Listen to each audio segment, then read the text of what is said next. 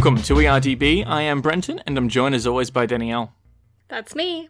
Thanks again for joining us as we count up the IMDb's best movies of all time and discuss some of the greatest films you mightn't ever have seen. This week, rated as number fifty-five on the Internet Movie Database by millions of film lovers from around the world, is Memento.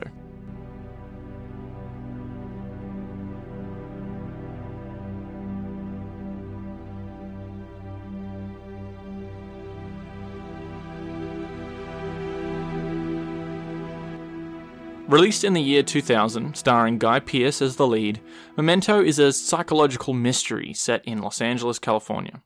Based on the short story titled Memento Mori, written by Jonathan Nolan, Memento is written and directed by his brother, Christopher Nolan. Did you say it was a book? Uh, it was a short story. They were kind okay. of writing the short story and the screenplay simultaneously, but it was... It's safe to say that it was based on his short story, and they worked on mm. it together, uh, which they have worked on movies after this, uh, like The Prestige and Interstellar and, and The Dark Knight Trilogy. Um, Memento Mori is Latin for... like, remember that you will die. So it's kind of like basically meaning that um, death is inevitable and yep. uh, you should remember it. Um, so this is Christopher Nolan's second feature film. We've obviously covered a lot of his stuff because a lot of his stuff has, has been on the list. Um, mm. We've done Dark Knight, Inception, Interstellar, The Prestige. This is the fifth one that's on the list, but we've also done Dunkirk, which is an honorable mention. So that's five in, in the top fifty-five. That's that's quite a lot. I think nine of them out of his eleven that he's made are in the, the top two hundred fifty, which is really quite impressive. Mm. Uh, and we're also recording this, just for context, before Tenet is released, um, because this episode won't be out for like eight months. And that movie looks just as much of a high-concept mindfuck as Inception does. Like, that's very much what Christopher Nolan does. He makes you think. This one was up there, too. This felt very much kind of along the same vein, except it wasn't quite as, like, mind-bendy. By that, I mean, you didn't have to kind of wrap your head around the concept to understand it as much as you would have had to do with Inception and probably Tenet. Yeah, it's you know definitely I mean? low budget. Um, but he definitely, like we've said before, uses time. That's, like, his thing. Mm. He always just messes with time. He, I don't think he's ever done a linear storyline before. This is, I think, my favorite way that I've seen him do it. Like, my favorite mm. instance of it. It's my favorite way that he's used time. Yeah, that's right. And non-linear timelines. It's actually quite unique, because I'm trying to think of other movies. Because if you haven't seen this movie, the gimmick is basically he shows you what happens in the end, and then First. works backwards. Like, yeah. each scene is is set before the one previously. And... it's basically just a sort of gimmick to try to make you feel like the main character, because the main character can't create short-term memory. He's kind of got like Dory from Finding Nemo kind of thing. Um, yeah, so he's consistently like um, being put in these situations where I guess it would feel like you're kind of waking up and you're like, how did I get here? Yeah, it makes you question, yeah. be- because the audience doesn't know, oh, who who's this new character? Why am I here? I don't know. Yeah. Because that's exactly what the character feels. I think it's a very clever filmmaking technique to make you feel that way. Yeah, and there were times where it was, I think, bothering me just because I didn't like not knowing. You know what I mean? Yeah. I didn't. Yeah. I didn't like that sense of not... understanding what was going on, and you've got some context, but you don't have a lot of context. Yeah. It's like it shows you the cliffhanger and then goes backwards and shows you what leads up to the cliffhanger. Yeah. Each scene sort of starts with something that's intriguing, but you have no idea what. What's the context here? I don't understand this. Which is exactly what the character feels like. Mm, and I thought that was really clever. I don't know how well the movie stands up if you were to play it linearly, like the story. Um, I would be curious to do it anyway, just to, to see, see it that way. Yeah, yeah. Uh, but I think there's probably an edit on YouTube or something that you could probably find. Run it but the right I think way that the technique is so good and un- unique the way that it's been executed that I don't mind it. Mm. I don't. I don't think the story is that lacking that it wouldn't stand up, because we've said before something like The Usual Suspects. Um. I think that movie is only good because of the twist ending. And if you got rid of that, then, then that's not a good movie. But if the twist was so amazing and it was written in such a smart way, like it's executed well, then it's kind of forgivable. Um, mm. If that makes any sense as a comparison. I think that this works because the gimmick is really well done. Mm. Um, I was actually trying to think of how the storyline actually works. So it shows you the last scene first. So there's essentially two timelines that are sort of he's showing you. One of them is in color, and one of them is in back, black and white, which again is a very clever way to show you that these things aren't on the same timeline. Uh, so it, it's kind of like two, one or two days this whole well, storyline is set over? It No, it's more than that, I it's think. It's more than I that? He's just a, always wearing the same suit, a, that's all. Yeah, I think it's about a week. Okay. Um, and something clever that I also like. So one of them is running, so the main part of the movie is running back to front, obviously. The color like one, yes. End to beginning. But the black and white one is running beginning to end. And they, those do sync up eventually, like yeah. near the end of the movie. And it's interesting, too, because those black and white ones could technically be considered memory. Like, they happen in the past. You know, that's the very beginning part of the yeah. story. Yeah. Well, those ones are, interestingly enough, not really shown from his perspective. Where the color yeah. ones, he, you can hear him thinking. You can see it from his perspective. Whereas the black and white ones, you don't know what he's thinking. You're not hearing what the person on the other side of the phone line is saying to him. And the camera is very much not like a point of view. It's it's showing the room. He's almost narrating. Yeah, the black and white is very objective sort of storyline. And the color is very subjective. Um, at least at the beginning. I think it changes a bit towards the end there. Um, so there's kind of a middle point of the movie. Now, correct me if I'm wrong, if you picked up on something different here. Mm. So the color starts at the end and works its way back to the middle point. And mm. the the black and white starts at a beginning and then works its way towards the middle point. So there's sort of, and that's where it converges? Yeah, but that middle point is at the beginning of the color sequence. The, the true chronological beginning of the color sequence. Yes, yes. Yeah. However, there is a part where the black and white are sort of mixed. There's just mm. there's something that happens at the end that sort of makes me think that the black and white is actually at the end of the color as well. I think, honestly, I think it could go either way. And yeah. that's kind of the point. It's I think for it interpretation could, a bit. I think it could be put at the beginning, or I think it could be put at the end. And mm. I think that's kind of the point, just based on some of the spoiler stuff we could get into. I think it could fit at either point. Yeah. This almost felt like Fight Club-esque to me. Hmm. Uh, which is strange. Because of the narrator? Well, I don't know. I think there's a couple things. So Guy Pearce and Brad Pitt had very similar haircuts in these movies. There's that, yeah. So there's that. Um, but also just kind of the, like, Ed Norton, like, keeps waking up and not quite understanding yeah. like where he big, is and what's going on. There's a big uh, story arc there where it's like, I don't really know what's real. I have no idea how much time has passed. I can see yeah. that. Well, and there was that. a lot of physicality in this, like there was in Fight Club. Like there's just, there's a few different things. It's kind of, it's pretty grungy, you know, like the yeah. the setting and, and the ambiance of the movie. Like there's a lot of things where I'm like, this kind of fits, not to mention that some of the actors kind of look the same.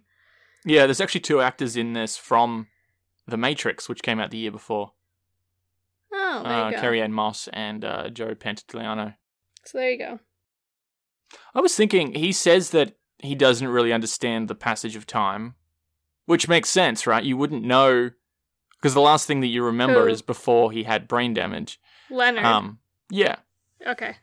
But I was just thinking, like, if you think that it's July and you check the calendar and it's actually November, then you have a pretty good passage of time, right? Like, oh, okay, that's how many months has gone by. Well, but only if you've got somebody who knows what's up changing your calendar for you. You know what I mean? No, I'm just saying, like, you can ask someone, what's the date today? So, yeah, I can understand where he says, I have no idea how many, how much time has gone past since the incident. I don't know how long my wife's been dead for. Um, but I just thought... Unless you check you into check? it kind of thing. Yeah. Yeah. But, I mean, for his That's own internal clock, I think he wakes up every morning. Like, I wonder how much of it is kind of like like with fifty First Dates, where she I was wakes actually just going to say that. And she she thinks it's the same day. That's my point, right? Because there's a part of that movie at the end where she wakes up and she's like, oh, I'm in Alaska and I have a daughter and I'm married, and and she thinks that it's still ten years ago. Yeah, like how friggin' jarring would that be? You mm. know what I mean? Um, whereas with Leonard, he, he knows what's going on for him. So I'm not sure how that works, how he knows that he has a condition. That's a good point, actually, because you she know? doesn't realize that she has no. a condition. And I feel like in reality, you wouldn't know what's happening to you. That's a good yeah. point. Yeah. Well, and just, I think so much of your day, like, oh, that'd be so frustrating because so much of your day, like with, oh, what was her name in that movie? Lucy. Oh, I don't know. Dr- in Drew fifty Barrymore. First Dates.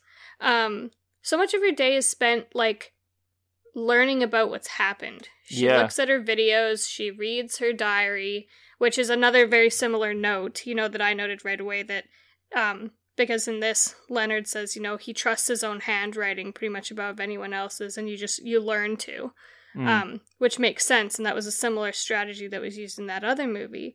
I just think, like, you'd spend so much time just, like, trying to figure out what's happening that you don't really get to live life. Is this a real condition? Because it makes sense that if you damage that part of your brain, or is it just sort of a theoretical, sort of interesting th- no, sort I'm, of thing? No, I'm, I'm sure. So there are it people exists. that suffer with this. Yeah, it's like technically anterograde amnesia, I think, is what it was called, but it's not really amnesia. It's not that you forgot memories; it's that you can't make new ones. Because there's someone in fifty First Dates, is it like ten second Tom or something, where he only lasts ten seconds and then he resets? Yeah. And it's very similar to Sammy Jankis in this movie. Um, yeah. So there are people like that. I reckon, yeah. That's a shame. You would need to be in some sort of care home or something, which you they would both need are. to. And I mean, not meaning to take something, you know, really quite sad and make lemonade out of lemons, but um, the fact that that's happened to those people is actually, that's the way we learn about how the brain and memory works, is through case studies like that. Mm. So, I mean, you know, at least because it happened to them, we can study their brain scans and everything and and learn more about it so that maybe in the future we can do something about it, you know? Yeah. Because it's not ethical to, like, give people lesions and see what happens. Yeah, absolutely. Um, so I thought this was really quite clever because it starts off with the opening shot is him shaking a Polaroid dry. You take the photo, you got to wait for it to sort of, you know, dry and it gets its color and sets the ink and stuff. Um, yeah. So the Polaroid through this whole movie is sort of representing his replacement for short-term memory. He uses yeah. these sort of things to replacement. And the opening scene is him sort of shaking this to get it to, to work, but it's shown backwards. And you even picked up immediately, you're like, oh, this is being shown backwards because that's not how Polaroids work. Yeah. So I think that's an in- it's the only part of the movie that's actually physically shown backwards, while the color yeah. stuff is shown forward, but in segments that are in a backwards order, if that makes sense. Yeah. Um, yeah. Which I think is really quite clever because Nolan's like, okay, we need to show you that we're going to be showing you things in backwards order. So here's one yeah. that's just him shaking a Polaroid in a backwards order, and you're like, boom, get it. I gotcha. Well, it, it piques your interest, exactly, because you're thinking, that's that's not how that goes. Yeah. What's going on here? So it just, it gets your brain kind of ready to figure out what it is, like, what's the gimmick here kind of thing. Yeah. Why are they doing this? Yeah. And I think it's interesting that it, it, when you play it in reverse like that, it looks like it's fading. So I think it's kind of like mm. a representation of the whole sort of movie because it's his short-term memory, it's backwards, it's a Polaroid that's fading, and it's a picture of a dead body. So it's like a fading memory of this dead body. And physically, you see it, and then he shakes it, you can't see it, and then you see it again. So it's kind of representing the whole sequence where you see a sequence, then you don't see it, and then you see the next sequence before that. So it, I just think that um, it's cut non-linearly like the movie is. Like that whole mm. twenty, thirty second opening where him shaking that Polaroid sort of represents the whole movie in a very clever like way. a micro metaphor of it. Yeah. Yeah. Mm. And you wouldn't think, like, a lot of blockbusters, I think, really gloss over opening sequences and don't use them to kind of give any indication to audiences. Um, but you can actually do quite a bit with it, hey? Mm. Um, there's one thing to note before we get into spoilers that uh, I think it's interesting that the movie tells you who the bad guy is from the very beginning, but it spends the whole movie making you question it and figure it out because you're like, I'm pretty sure, but I don't know. And that's pretty much what the character is doing, right? He's he's finding these sort of facts to say, is this the guy? I think it's really amazing how it elicits all of these questions in you, and it puts you in the the protagonist's shoes. Like, it, he very much places you in the place of his character. And it's only because he's doing it in a backward sequence. Like, that's the... There's other things, but that's the biggest part of it. Mm. Like, that's what makes you feel the way he feels. And I think it's just... It's such a clever, simple, but brilliant technique that I wouldn't have expected to be so effective. Yeah. I would like to talk more about those, so we're going to have... Go into a bit of a spoiler warning here. Um, okay. Just going on from that, because I think each one of the segments needs to be constructed in a very particular way in order to make you... It feel to, that way? In order for it, yeah, to, in, in order for you to make you feel that way, but it ties in to the scene that you just watched. And like I said, it has a sort of a cliffhanger beginning to it, so you're like, I don't understand where I am, which is seen quite a lot because there's a scene where he's like, he's running, and he's like, okay, what am I doing here? Am I? Oh, I'm chasing this guy. Oh, shit, he's chasing me. Um, and I think, like, the way that each segment has to begin and end is very clever and it's very well constructed. It's yeah. actually, it would have been more difficult than what we give credit to as to how to actually make this movie so, and like, write deciding, it. You know what I mean? Deciding where you're going to put your cuts. Yeah, and thing. making each yeah. one of the cuts interesting. Because mm. if this was sort of a boring, linear sort of story... Each of the cuts, it doesn't... That's, that's not an interesting cut. You know what I mean? Um, mm. Yeah, because I didn't really care about where you went or, or where you're going yeah, to, you know? Because a lot of the ones that stand out are things where it's like you really wouldn't... It would feel so strange and irregular to be in that situation and not know what's going on. So, yeah. for example, okay, I'm running. Why am I running? The, when are we ever running and not knowing why we're running? Yeah, you know in a suit I mean? like that, yeah. Yeah. When are you ever sitting in the bathroom and you're like, you're holding a bottle of whiskey and you're like, okay, I don't feel drunk. Yeah. So I don't think I am drunk. I don't know where I am. Which, that's an interesting okay. scene because he went back to his apart- this guy's apartment to jump him when he's holding this bottle as a as a weapon. Weapon. And then his memory resets and he's like, well, I'm going to have a shower. Yeah. That's so strange. You know what I mean? Can you like, imagine being the other guy being like, okay, this guy's broken in and now he's having a shower in my apartment. Like, that's so strange. Yeah, and that whole scene, like, he beats him up and he's naked and I'm just like, this is so bizarre. But of course it is. And that's yeah. what makes it interesting. There's the scene with Natalie where you see that she's like, comes in and she's crying and she's been beaten up or whatever. And then you see the scene before that, and she's, like, hiding all the pens so he, he can't write it down. Like, he's giving you... Every time he gives you information, it completely changes the context of something that you just watched. And I think that in order to do that, it's actually quite a lot of work. More it than you might be. think. I think you'd have to basically write it out. You'd have to write the chronological order out front ways, right? You'd have to write it out chronologically first. Yeah. And then kind of work backwards to figure out where it's going to be most you interesting. You probably have to, like, cut it after each climax of each scene sort of thing. Mm. Um, yeah, I just think it it is very impressive, and that's probably why it is in the top one hundred films of all time. That's probably why it's rated that way. What yeah. did you think of this movie? Well, there were a lot of times where I would, like, it just kept changing my perspective of things and people. So it's like, okay, she's really nice. No, she's not. She's a fucking bitch. Oh, maybe she's not a bitch. I don't know. Like, it was just, there was a lot of playing with what you believed. Yeah. You know what I mean? And yeah. what it made you believe. And it's like, oh, this guy definitely did it. No, yeah, he did. Yeah. It's like, mm. well, maybe, well, what is, well, what's going on here? Well, why is he doing that? Okay, he did, okay, no, he did, what the fuck?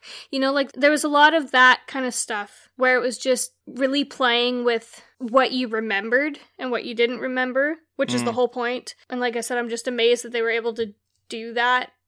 With Especially with Teddy's of... character. Like, I had, I could yeah. not pin this guy down. And I liked that his card said, don't trust his lies. And it's like, okay, that helps me as an audience try to figure out if this guy's real Which or not. Which is why, at the very end, I was just like, motherfucker. Yeah. Yeah, because he's just know? always trying to weasel his way out of everything. No, I mean, like, the very end scene. He, Leonard, without looking for John G., he has no reason for being anymore. He's just mm, a guy yeah, who can't his, remember. It's his drive, things. It's his purpose, yeah. Exactly. So Teddy telling him, you actually got this guy like a year ago, pissed him off. It took his it took his purpose away. And he's like, yeah. how can I forget what you just told me so that I have a purpose again? Oh, I'll kill you. You know what I mean? And so him saying don't believe his lies was basically a big fuck you. You know, because he knew when he woke up again, he'd believe himself over anyone else. You know? Well, that's so that what I was, was going to just... ask. Like, is he actually the guy who killed no! his wife? Okay, so he's just a John G. Yeah, and, and that was the like, point. And he's like, you know what? I think you're just some guy, and I'm going to make you the guy that I'm chasing. Like, he made the facts fit to this guy. Well, and that was the whole thing at the end that Teddy was saying. He's like, I've been helping you make the facts fit to a bunch of guys for a year. Yeah. See, I You've see, I, I don't know if I believed what he was saying at the time, though. That's why I'm like, is he bullshitting? Probably. I don't know. So was he actually a cop? Was he a corrupt cop? He was cop? actually a cop. He was a corrupt cop because he was. He got Leonard to meet um, Jimmy for a drug deal so that they could each take right. one hundred thousand dollars. Yeah, so he, the guy that he was chasing, he made himself chase him. Yeah. That. Yeah, okay, yeah. Because he said, well, fuck you, you just took away my whole purpose of being. Yeah. And I don't like you, fuck you, I'll get you. And it won't mean it won't be any any difference to me. I won't know any different, you know? That's pretty amazing, like the it because you're pretty sure that because he's tattooed this on him, this is his drive, this is his journey, this is why he's doing this, and at the end it's like the searching for him is the point, not finding him. Yeah, exactly. Exactly. And all of it makes you question everybody's motives, especially yeah. the bit, like, seeing everybody from the end to the beginning, you get to know kind of their characters, and it makes you question their beliefs and everything. So, like, people actually wanted to get Teddy, because Teddy was the reason that Jimmy died. So he did set that up. He he sent Leonard in there knowing he was going to kill this drug dealer. Mm. Like, you can't you can't deny that. So why did Natalie help him? Because surely she knew that this was the guy who killed her boyfriend.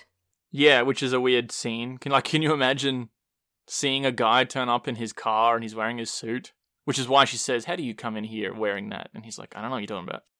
Well, yeah, and then she ends up helping him. So like from. In chronological order, she goes from being really pissed off to totally using him to, you know, f- feeling sorry for him and helping him. And it's like, well, why? But you see that backwards, you know what I mean? So it's like, well, what is she actually getting out of this? She got yeah. she got some bad people off her ass, which was helpful to her. Um, but yeah, just the way she behaves, it's very jarring. It's just very all over the place. You well, know? I had asked you, I don't know if you answered the question, did you enjoy it? What did you? What is your overall thoughts of this movie? Um, I think it's a bit of a cinematic masterpiece. Okay. If Nolan's pretty if good with not, that. If not cinematic. Storytelling. Narratively. Then, yeah, storytelling and screenplay. It's a masterpiece yeah. of a screenplay, if not of a movie. Because was it really nice to watch? Not really. It wasn't meant to be. It's a. It, it's about the story. Um, it's the the use of storyboarding and things like that that makes. Well, it, it was nominated good. for Best Original Screenplay and Best Film Editing, which is completely fair enough. It didn't win, but that's fine. But um, mm. at least it got some recognition in there. I think, yeah, for I was trying to figure out where does where does the magic actually lie? It's with the editing. That's what yeah. it is. Yeah. Because the fact that it overlaps certain elements so that you mm. see certain things twice, like quite a few things twice, but with a different context every time. It was a very it was a very captivating and engaging story. Um, would I watch it again? Probably not. Was it a very nice story? No, but it was interesting as hell, you know? Yeah, yeah. Um, it's another one of those thinkers. Um, we've been having a few of those lately where it's like, I enjoyed it even though I didn't really like it, kind of thing. You Did appreciate I... it without yeah. having to see it multiple times, you know what I mean? Yeah, like I wouldn't watch this again, but this is one where I'm like, I'm definitely glad that I've seen it. I okay. think it's one of those where... It's the least I can ask for? It's just, it was such a... It was so different from anything I've ever seen. Mm. You know? It's a, it's a little bit kind of like what Tarantino does in Pulp Fiction with the timelines. Um, in the yeah. sense that it shows you sort of the end segment.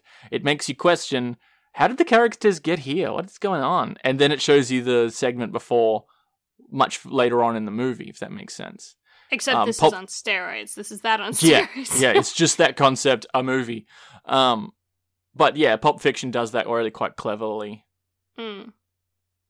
See, I love Tarantino because he takes, he kind of feels like he takes some of what Nolan does, dials it way down, but adds a lot of really awesome humor and dialogue into it. I mean, Pulp Fiction was before this. Yeah. I'm just saying, though, like, if I had to pick a director who I'm going to watch over and over again, you know who it's going to be. Tarantino. yeah. so, yeah. Does that answer your question? Yeah. Yeah. I did sort of think that, like, this was sort of a precedence for Dunkirk and the timelines there, in the sense that he's got three timelines all running different speeds in that movie, and they all converge at a single point. Um, so I think that he, in Dunkirk, he really shows off what he learnt from making Memento in a weird way, um, mm. with taking those sort of things, because Dunkirk shows you the end of a, of an incident before it shows you the beginning all the time. And so you've got these... Th- Dunkirk has three different characters on the three timelines, whereas this one... It has the same character for other timelines, and they're all... It, he's very good at doing non-linear, um, and it's always interesting in both of those movies to see them converge. I think this one was, honestly, easier to follow than Dunkirk was. Because it's the same character, yeah. Um, Probably. I did want to talk about Sammy Jankis a little bit, because uh, mm. his scenes are always intriguing, and they're all shown in black and white, so I'm thinking that they're all... objective, right? These are his memories, these are his stories, um, and they're all chronological. The black yeah. and white one shots, uh, both of him and Sammy Jankis, are all chronological. It's sort of episodic. Well, and the Sammy Jankis memories would be because they were before the accident, right? They were before before he got his, his accident. Yes. Yeah. Before Leonard's. Anyway, yes. sorry. Continue. I was just going to ask with that, like, they show him taking a test where he has six objects in front of him and he has to pick up any three objects in, in any order. Uh, yeah. And he does that test over and over again, but some of the objects are electrified and he keeps zapping himself because he's not learning. And it's a it's a conditioning test. It's instinctual. It's it's a different part of the brain from memory is what they say. I was just wondering, why uh, did Sammy yeah. Jankis fail this conditioning test when so... it's a different part of the brain than what was damaged? So what they were testing, the reason they were testing conditioning was to see if he was faking or not. Because yes. most people, you know, most in quote air quotes here, it's a very rare condition, but most people who have the condition that he had um, respond to conditioning and through repetition can form not new memories, but new instincts, right? They're, they're still responsive to conditioning because it's a different part of the brain than memory, than the part of the brain that forms memories. For whatever reason, Sammy Jankis wasn't responsive to conditioning, and that happens. It could have been the type of conditioning it was, which I believe was operant, So he could have just had an injury in that place as well, and they wouldn't have known. Yeah, or for whatever reason, like, sometimes... Like, sometimes you just get a dog that doesn't respond well to dog training school. You know what I mean? Like, it's just sometimes right, okay. some people... He's sort of an anomaly in that. And that's yeah. why they they said that he wasn't applicable for the insurance. Because it indicated that what he was going through was not... Physical. Physical, it was mental. Because technically, he should have responded to... Um, conditioning, given his condition, um, and mm. the idea was that if it was, if it was psychological, um, which in that case probably would have been trauma based, um, he's not using that part of the brain, so he could be subconsciously blocking that conditioning. Like he's, you know what I mean? Well, that's interesting. Yeah. Yeah. It could be a number of reasons, is what you're saying. Yeah. And okay, it was just a question that made me ask that, but, while watching yeah. it. And one other, a uh, couple other questions that I did have that you might be able to shed some light on. Mm-hmm. Why, why was his wife murdered in the first place? Was it just a home invasion or something that went it wrong? It was just, yeah, that's what that's what Teddy said. It was just a couple of junkies going into rob to get some money to score, um, who didn't realize that there was two people in the house. Right. They okay. thought it was just the woman. Yeah. Because it's not it's not really important why she died. No, there's the fact that she did. Yeah, okay. Uh, and my other question is that, I don't know if you ever, like, asked yourself this question until the mm. character does, but who was on the other side of the phone? Was it Teddy? Was he talking to Teddy that whole time? Because I remember the first, this is probably the third time I've seen it, but the first time I watched it, I never asked myself, who is he talking to on the phone? Until he's like, wait a minute, who is this? And it's yeah. a very jarring moment because of that. You're like, hey, wait a minute, you're right. Who is that? Um, yeah. And it's just, just another one of those techniques in this movie that makes you feel like the character. Uh, did you ask yourself that question? Um, probably. I think I figured out, though, I think it was Teddy. Yeah. There's not a whole um, lot of characters in this movie who it could be. I imagine it was Teddy. Yeah. So. But the movie sort of leaves that open to interpretation. Yeah. There was something that I watched from Christopher Nolan himself, I think it was on the D V D extras, where he was saying that the main character is able to manipulate the meanings of certain memories and manipulate his interpretations according to his present circumstances. And he was saying about how that represents what we all sort of do. An example of that is Teddy is sitting in his car, this Jaguar, mm-hmm. with Leonard. And he's like, how are you able to afford this car? Even though Teddy knows that it's not his car. Um, yeah. And Leonard makes up this sort of story about how he had an insurance payout from his wife, and that's how he's able to pay for the suit, even though the car was Jimmy's. But he's looking at his circumstances and he's piecing things together, and that becomes his reality. And I thought yeah. that was a really interesting quote. And the fact that he said that, to some degree, we all sort of do this in our we everyday do. lives. Yeah. I thought that was a really interesting thing to note, because I think there's a few things in here, whether you it takes you a few watches to get it, there's a few things that Nolan is trying to say that represents real life and the way we live our lives. I feel like I do that all the time. Like, I feel like... Like what? Well, you'll often ask me, like, why did you do that? And I'll basically... Make up a story that sort of fits yeah, yeah. your circumstances, yeah. Of, like, not because I'm trying to lie or because I'm... But yeah. Or because I don't know, but, like, I'll kind of be, like, just figuring it out in the moment. You know what I mean? Well, this, I was kind of going for this, and this makes sense, so I probably did it because of this. Even though I didn't necessarily have a hard and fast answer, and maybe part of it is subliminally, I don't want to sound like a dickhead and say, well, I don't know. you yeah. know?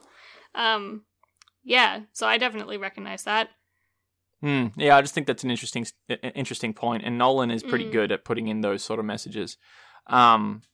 So I'd highly recommend checking out the other episodes that I mentioned before, where we've covered Christopher Nolan movies. He's definitely the director we've covered the most on this list because of all the great movies that he has in his filmography.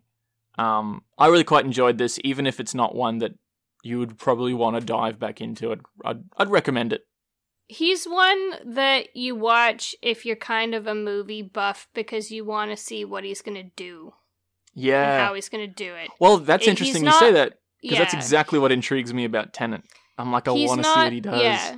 Like, because I'm thinking about it, I'm like, I'm just curious to see how he does it. I really don't care to see that movie for the movie. you Tenet. know what I mean? Yeah. Maybe like, not for the movie. Like, I'm I'm not like, oh, I want to go see that for the intriguing story, which I'm sure it will be. But Nolan is big on practical effects, for starters. Like, that's he likes I mean. to do things real. He likes to do things and with these IMAX cameras. I'm like, I want to go see Nolan movies because it's a spectacle. You know what I mean? I want to see it in four K rather than the cool characters or anything like that. His, I feel like, are movies that you go see because someone else told you about this cool stuff that happens, not because you've Maybe seen for the trailer. You. you know what I mean? I think that's very specific to you, though. All right. Well, maybe it is specific to me. Hmm. I think he's a bloody good director, and this is only his second movie out of eleven, so this is a pretty early one for him. Mm. Uh, so we have been Danielle and Brenton this week. Thanks for joining us. Feel free to subscribe wherever you get your podcasts. Check us out on all the socials, most active on Instagram. You can follow us on Facebook, comment on SoundCloud or YouTube, or support us on Patreon. And until next time, thanks for listening.